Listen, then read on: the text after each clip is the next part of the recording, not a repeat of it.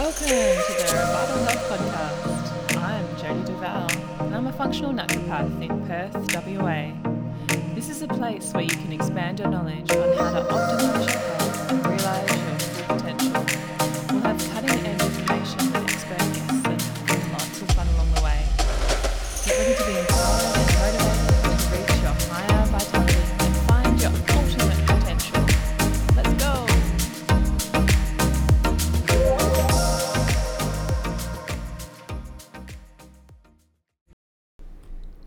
Podcast, I'm talking with Healthy Home expert Nicole Bijlsma. She's a building biologist, best-selling author, PhD candidate, and CEO of Australian College of Environmental Studies. She established this in 1999 to educate people about the health hazards in the built environment.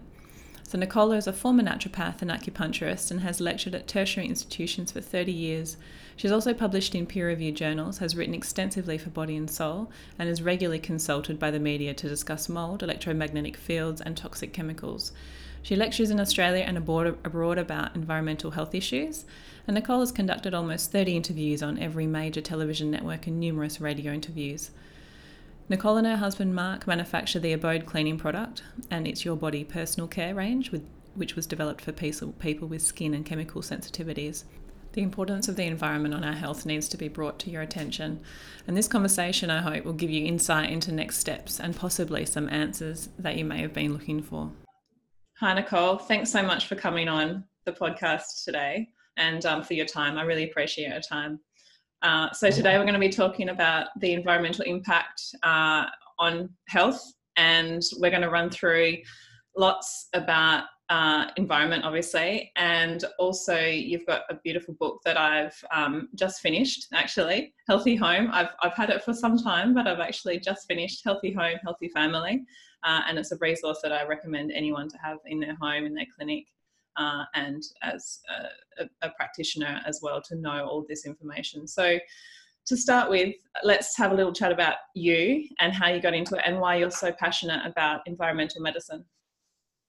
Sure. Two events happened in my life that changed the course of the way I practice as a naturopath and acupuncturist, noticing very strong correlations between many of my patients with illnesses like asthma, allergies, and chronic fatigue syndrome many of them will be talking about the mold or damp smell in their homes by the third or fourth consultation and made me start thinking about well it's interesting so many of them have these sim- the same symptoms and mentioning the mold which of course i had no idea about despite doing eight years at university and studying you know in china to do work in the tcm hospital there as an acupuncturist um, but it wasn't until my husband and i moved into our first home in warrandyte that we developed insomnia didn't sleep very well and i was a great sleeper prior to that and then subsequently had 10 miscarriages in the house and the um, realized that there was something going on. No one was able to help us while I was miscarrying. We went to the recurrent miscarriage clinic, didn't qualify for IVF because I got pregnant easily.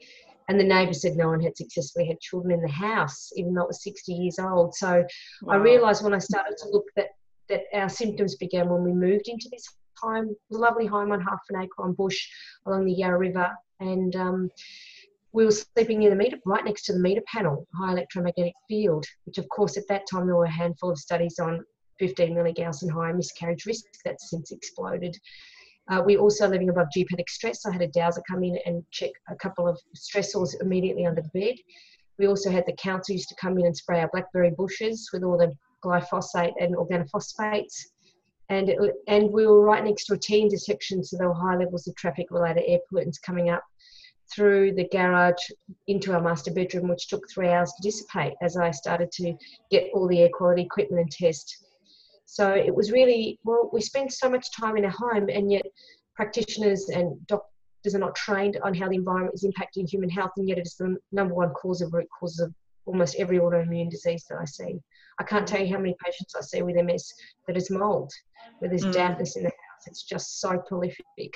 So um, I feel excited 30 years down the track after studying naturopathy that I'm finally a lot closer to understanding why people are sick and it's right in front of our noses. Yeah, I couldn't agree more with you. And the more and more you're in practice, and the more I'm in practice, and even talking to students at Endeavour and um, understanding that they they aren't taught this, they aren't taught this in college, and they aren't taught this a lot. Um, and that's why I think it's so important, and I'm so passionate about it as well. And that's why I'm really happy to have you on here and having a chat about it. It really needs to be brought to people's attention. So you're also the, the CEO of Australian College of Environmental Studies, and you're you're teaching um, practitioners and doctors and all sorts about this as well. So um, thank you. You're welcome.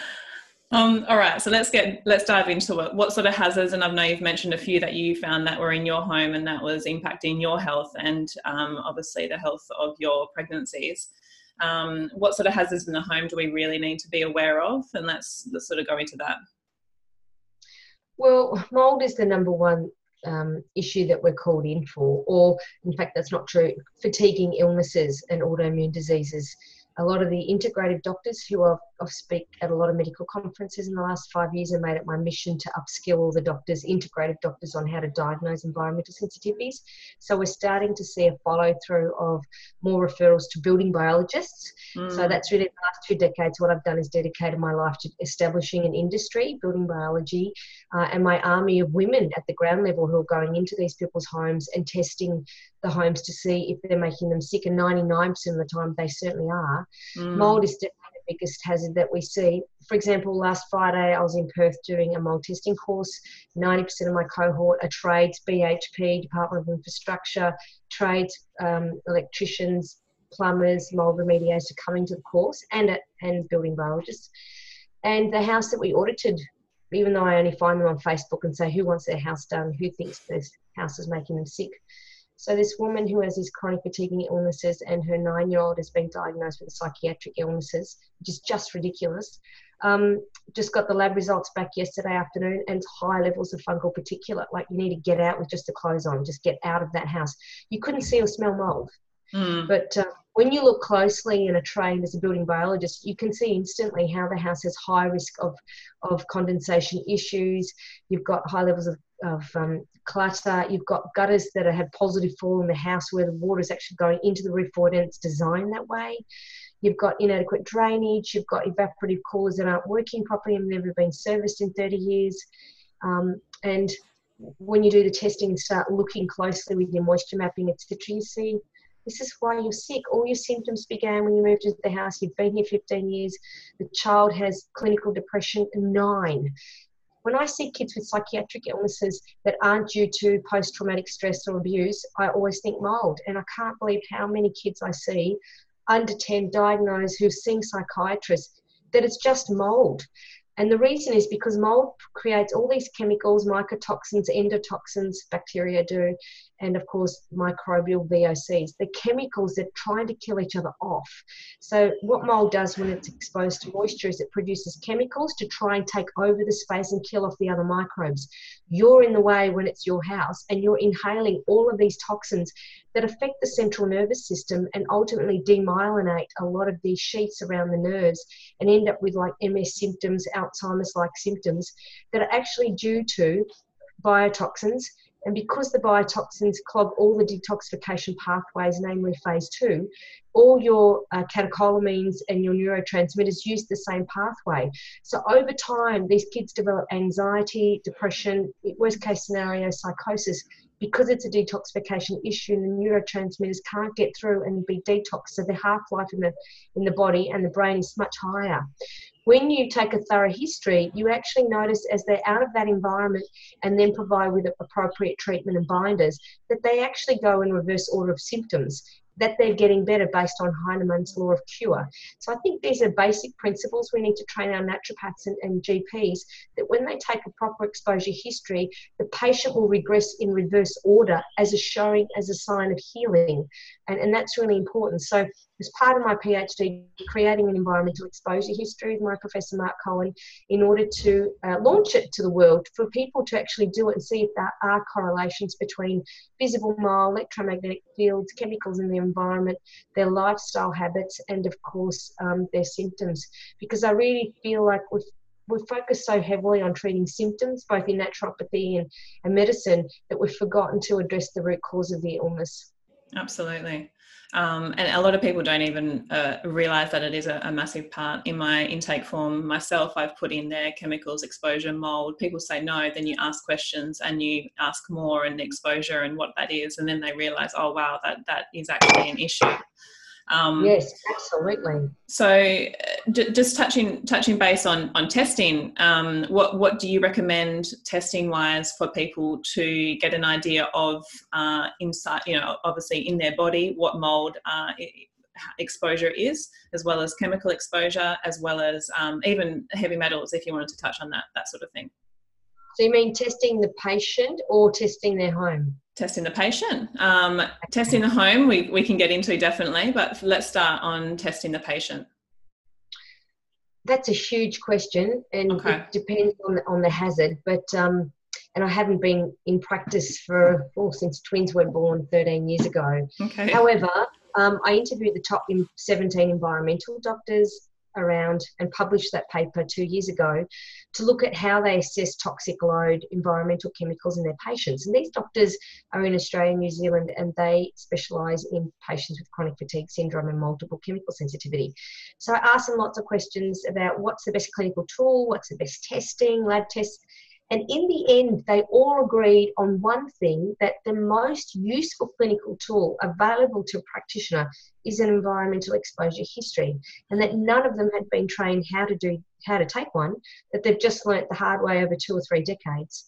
And that it takes 90 minutes to take a proper history. Because if you don't ask the right question, you never actually see that correlation. Um, in terms of tests, there's so many tests available, but one of the best is through Great Plains Laboratory on the OATs test. Um, in order to pick up markers that can relate to yeast metabolites, because a lot of mold creates inflammation in the body, and a lot of those inflammatory markers um, you can't test as a naturopath because you don't have access to those tests which is a problem. But VCS test is certainly useful. Visual contrast sensitivity test. I test mm-hmm. is 10 minutes. It's awesome as a screening tool. Mm-hmm. And ironically, the VCS test was used for MS in the 60s and 70s as a screening tool to diagnose MS, ironically. Mm. So I think that's interesting. Um, and also for chemical sensitivities. Uh, but the, the big one for sure in terms of testing is identifying those inflammatory markers. In the past, I think why mold's been missed is because we're expecting to see the mold in the body, whereas what we're realizing is that it's the inflammation it creates, this low grade systemic inflammation, that's causing all the neurological effects, the fibromyalgia, chemical sensitivity, the sleep disturbances, the increase in gut permeability. Like these patients start developing gut intolerances and food intolerances that have got nothing to do with their food. It's actually increased permeability of the gut because of melanocyte stimulating hormone and vasoactive intestinal polypeptide, which have been suppressed by inflammation in the brain from the mold. Mm. So hmm. we've started realizing there's a huge cascade of events when people are exposed to mold, and that certain genotypes, one in four people, can't create antibodies to these antigens in a water damaged environment. And this results in inflammation in their brain, which has multiple impacts on their gut, their skin, their respiratory tract, um, every part of their body. And they end up with these MS like symptoms, Alzheimer's like symptoms, and misdiagnosed as chronic fatigue. So it is complicated how that's diagnosed and the blood tests required and NeuroQuant MRI required. You really need to see an integrated doctor to diagnose that.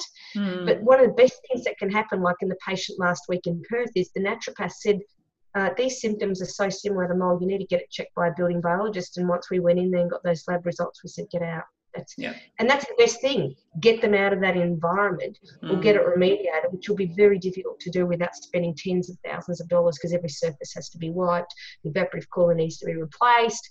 Um, the gutters, the way the house was built is, is designed to cause water damage. So mm.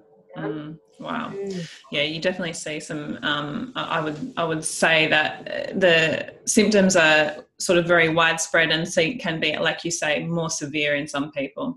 Um, and I I myself have seen someone who has lost uh, movement of legs. Um, I'm not sure if you've seen anything very similar to that. So a breakdown of um, ability to move, um, sort of uh, yeah, legs being put into a wheelchair um, and that was from mold, exposure itself as well. So it can be quite severe. Um, yeah, Absolutely. And look, it's if awful. that stays long enough, it's not reversible because exactly. of the neurological deficit. So you need to get onto it. We need to get practitioners to diagnose much more quickly and really take an exposure history to even identify the potential root cause. Mm. Because what we're focusing on is diet, which is fair enough. Most people's diet can definitely be improved. Diet gives us the resilience to deal with the environment. The problem is that people's diets are so poor on processed food, it doesn't provide the antioxidants to deal with the toxicants that we've exposed to in the last three, last two generations.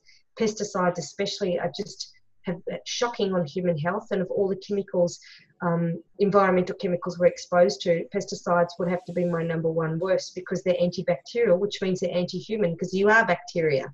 Mm. So um, that is a big problem. And each generation is born pre-polluted with more and more of these pesticides which are coming through the breast milk, through the placenta, because they're lipophilic. So we have these what we call transgenerational effects, and they're going from one generation to the other before they're even born. So it, it's devastating. And that's why we, I believe, we have a pandemic or worldwide epidemic on neurological disorders like um, autism, learning behavioural disorders, Alzheimer's, Parkinson's, MS, autoimmune diseases. It's pesticides is, is the one thing that really worries me most.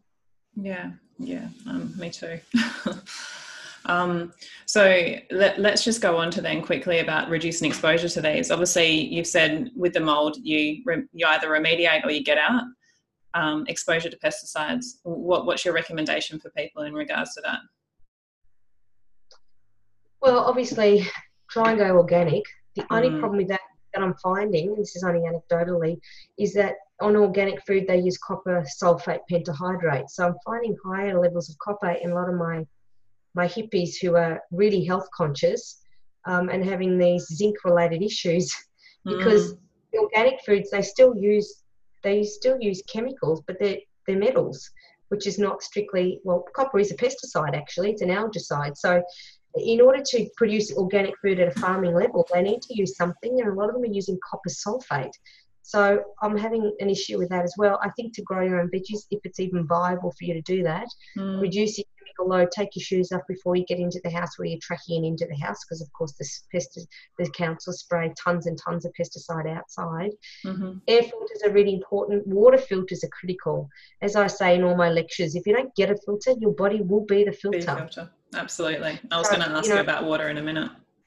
Absolutely, water. Look, I think before we even look at diet, I say to my naturopaths when I'm training my naturopaths, what you really want to do is first, without air, you're dead in minutes. So let's start on air quality. Without water, you're dead in days to weeks. Let's get, then get onto water. And then with food, you know, it takes weeks before you actually die. Mm. So the priority in naturopathy should be what is all the things that impact air quality? What are all the things that affect water quality? But of course, those two things are completely ignored. Mm. And we focus heavily on diet, which is important, but it's not the most important. And that's why I think it's critical that we start shifting the awareness of taking a proper environmental exposure history to identify many of these hazards that our patients are exposed to on a daily basis, often in their home, and often because they're buying products they have no awareness of that are incredibly toxic. But they assume they're safe because they've bought them from the supermarket shelf and they think they've been tested. Totally agree. Totally agree. So, water, let's just get to that because I get a lot of questions about water and I'm very passionate about water myself.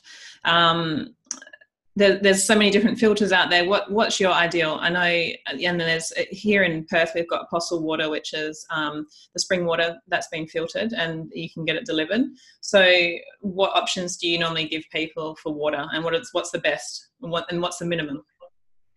It depends. So in my book, there's a whole chapter on drinking yes. water, and it yes. depends on the source. So whether it's uh, bore or well water, which is the worst because you can't control it, and it should be tested regularly. Mm. Um, tap water, which of course has other uh, contaminants from fluoride and aluminium as a flocculating agent. Um, to things like chlorine. Chlorine is, of course, an antibacterial. You should never be ingesting chlorinated water because, of course, it could impact your gut microbiome where your immune system starts and that's where your health begins. So, you know, a naturopath, I don't think they're doing their duty of care if they're not first addressing the drinking water issue. Because what's the point in taking a $40 probiotic if they're drinking with chlorinated water?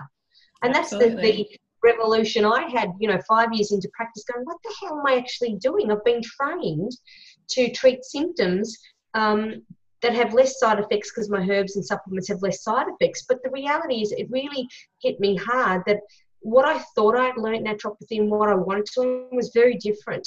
Mm. And I had to really retrain myself because I realized I'm just getting shopping bags full of stuff that the patient may or may not need. And what has become really evident is many of these patients with these mold and chemical sensitivities, they can't even take supplements because their detoxification pathways are so clogged that you're just exacerbating that with a vitamin. Um, so it's critical that we start retraining and start. The first year should be an entire subject just on environmental exposure history and why you ask these questions and what the downstream effect of that is. Like the age of the house tells us so much about the hazards in the house, you know, from lead and asbestos, potentially water damage, uh, pesticide exposure, building materials, creosote, carcinogens, formaldehyde, all that sort of stuff. Um, and that should be well understood as a clinician. Um, but I guess that's the thing is that many of us go out, the attrition rate is very high in naturopathy, unfortunately, even though you spend so much on your four year degree and spend so much of your time studying it. And then you realize you don't have the knowledge or the skills to actually help many of these really tricky patients with these complex autoimmune disorders. So for me, I mean, as I said, I've been doing this for what 30 years ago. I studied naturopathy um, to really try and understand. Well, oh, cancer. I was obsessed with cancer. Why we cancer, mm. but more importantly, there's chronic illnesses, and I, I, think I'm so much closer now to understanding what's going on. It's right under our nose in our home, where we spend 90% of our time. Yeah, absolutely. No, it's really good insight, and I think it's really important for for training people and also training the consumers with um, books like yours. I think that's really really important for them to be reading and actually bringing themselves up to speed. So um, I want to touch quickly on EMF. Um, well, not quickly, as much time as you want to spend on it. Um, explain a little bit more about EMF. We've got 5G coming out, that sort of thing. So there's a lot of um, information that people are getting exposed to at the moment, and knowing what's right, what's um, incorrect. What's your what's your perception on that? I'm doing my PhD on the impact of radio frequencies on brain and sleep function. Just about well in the last year now. So I did a randomized controlled trial analyzing the data. Um, electromagnetic fields is really complicated. There are two fields that the World Health Organization classified as possibly carcinogenic to humans.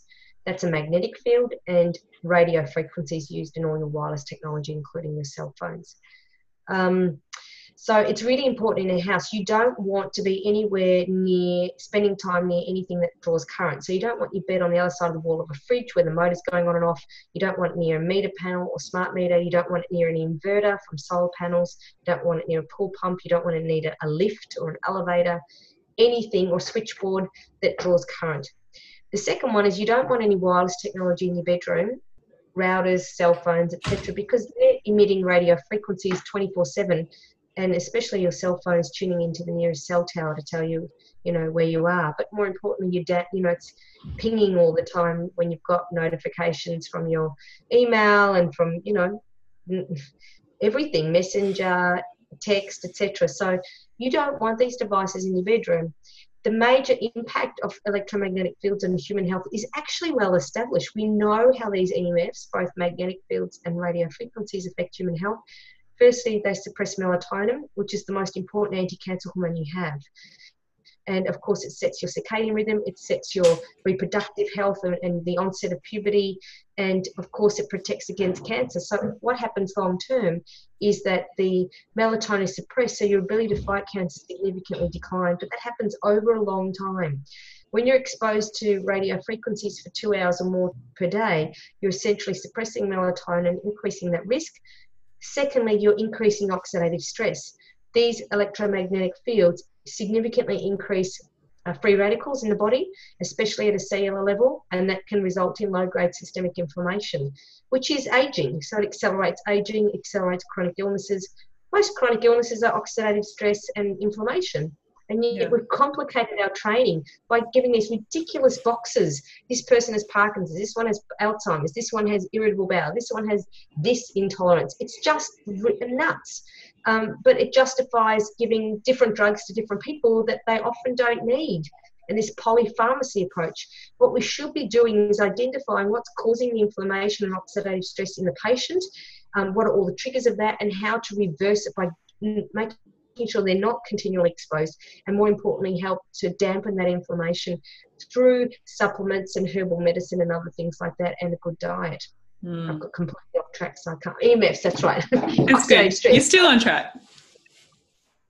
on oxidative stress, it can indirectly cause cancer by causing what we call single and double DNA strand breaks. So it doesn't ionize the cell like um, X rays and cosmic radiation and nuclear bombs. The way in which it increases cancer risk is not just suppressing melatonin, but causing oxidative stress and DNA strand break. So that's really well established in the scientific literature uh, about how electromagnetic fields affect human health. So, um, you know, when people say there's not a lot of data, that's actually not true. There's over a thousand studies just on oxidative stress alone, uh, and we know it suppresses melatonin. So, the problem with EMFs is that it potentiates the impact of mold and chemicals in the body because the third way it can affect the body is it enhances the permeability of the blood brain barrier. So when you increase the permeability of the blood-brain barrier, the mold that you're inhaling, the chemicals you've got through your food and your house is actually getting free access into the central nervous system. So what we now know is a lot of the symptoms of electromagnetic sensitivity are identical to chemical sensitivity and mold sensitivity. And that's why as a building biologist, when we're assessing a house, you can't just put your hat on for mold testing. You're also looking at how much pesticides do they use, how many perfumes do they put on their body, what crap do they put on their body, uh, what chemicals are they using around the home, etc. Because you can't separate them. You have to look at the entire toxic load, all of the electromagnetic field exp- exposure, as well as mold. Mm. Absolutely. Okay. Well, that's really good. Thank you. Now, I know you just touched on melatonin. What about lighting? What's your opinion on lighting? Yeah. So, blue light, you know, red light. Absolutely. One of the worst things we did with this green movement, which is what I talked about in the first chapter of my book, it's greenwashing. Now, mm. I'm, I would say I'm a greenie, but so many ridiculous decisions have been made about the home, eight star energy rated homes that are now full of condensation and mold within their first year. Like quite an interesting amount of research on this by Tim Law at the University of Tasmania. Mm. Um, but also, you've got issues like there's no ventilation, which means your new furnishings from Asia are outgassing these flame retardants and formaldehyde, which are known carcinogens, and got nowhere to go. This is why mm. I live in mm. my 1980s home um, that is ventilated, has vents in the walls so it can breathe. It may not be completely energy efficient, but it's a healthy home, and that's really important. So, with lighting, putting these LEDs that are emitting blue light is a disaster, especially for children, because it stimulates, it's suppressing melatonin, which affects their ability to get to bed, which means their circadian rhythm is affected, their reproductive system is affected, their mood is affected. Ironically, in my book, the healthiest light we could have is the incandescent light bulb, which is now banned. Yeah. So yeah. the crazy decisions that are made. Crazy. It is crazy, crazy. Um, and then you know, there's all these um, technologies. So you've got you know your Kindles, your computers, people on the computers all day. You've got exposure into the into the eyes, less sun exposure. You know, sun as well. Top uh, sunscreens. You know that that sort of thing. That we now got huge amounts of vitamin D deficiency. What's your opinion Absolutely. on sunscreen? What's your opinion on sun exposure? Well, we know sunscreen's the least reliable to prevent cancer. So yeah. I think what's first important is, I mean, you've got blue light filters you can use on your digital device if you have to work at night, and I do it quite mm, frequently. Absolutely.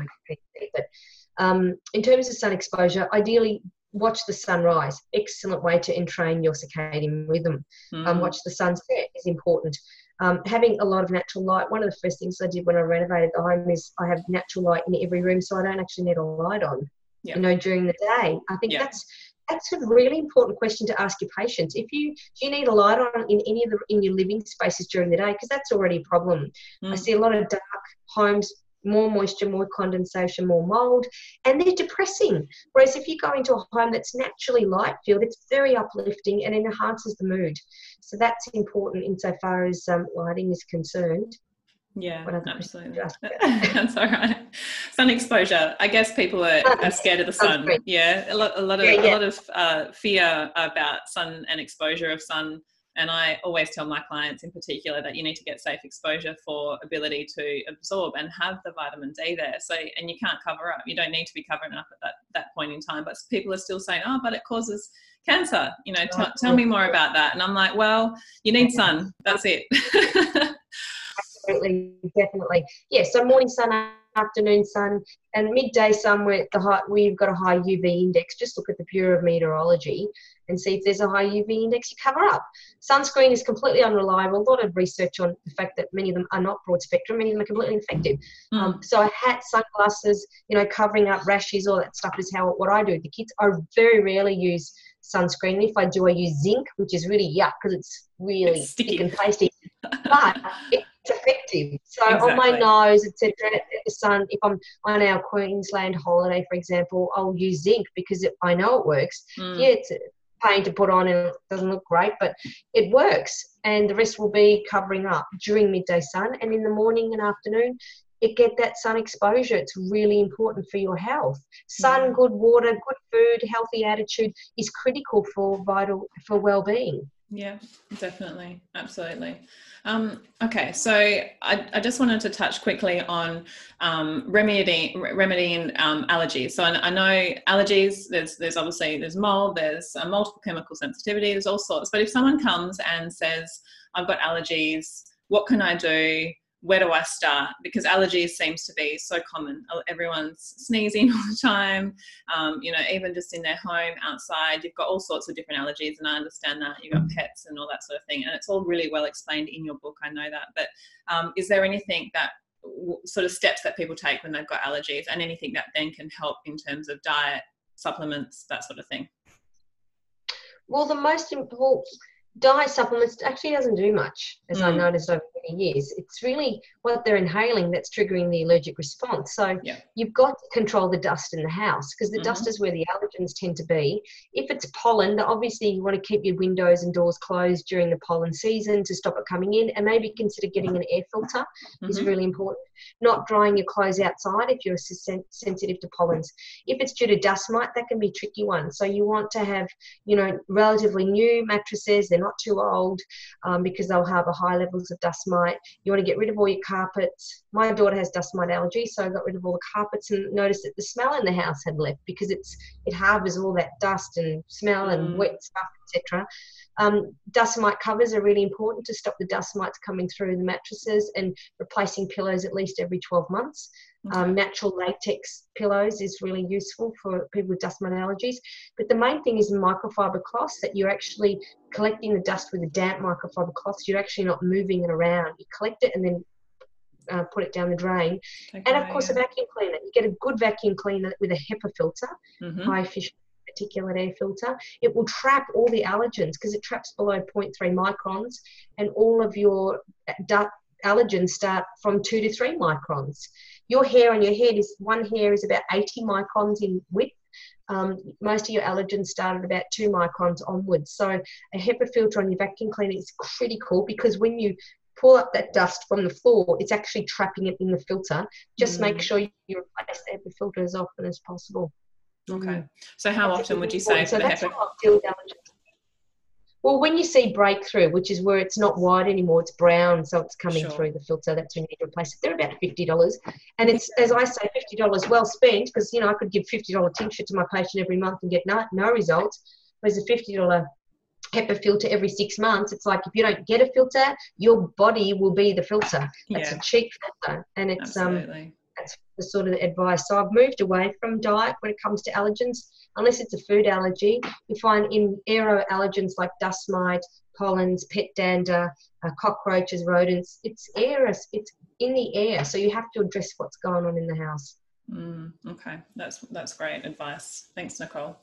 So, um, just while we're wrapping up, I want to ask a bit of a personal note. So, for you, what's sort of one thing that you do every day that, um, or, or that you can't live without for your health or um, to keep you happy?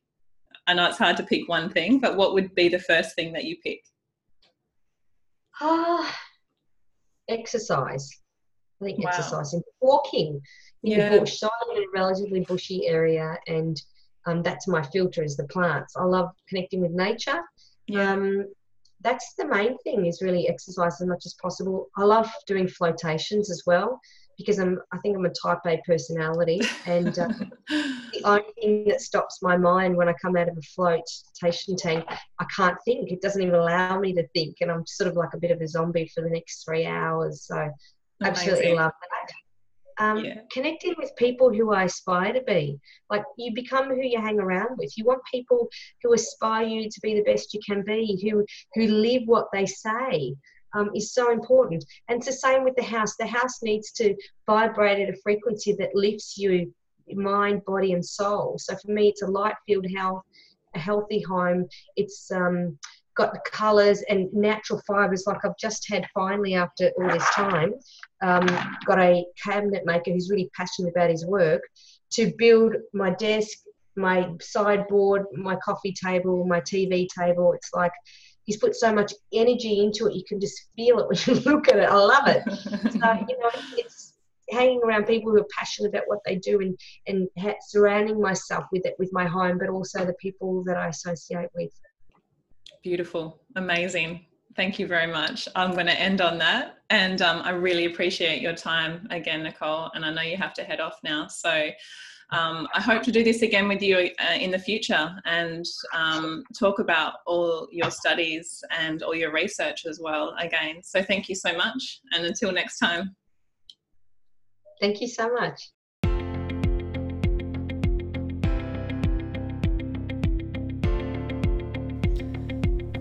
For listening to the Revital Health Podcast. We hope you enjoy this episode.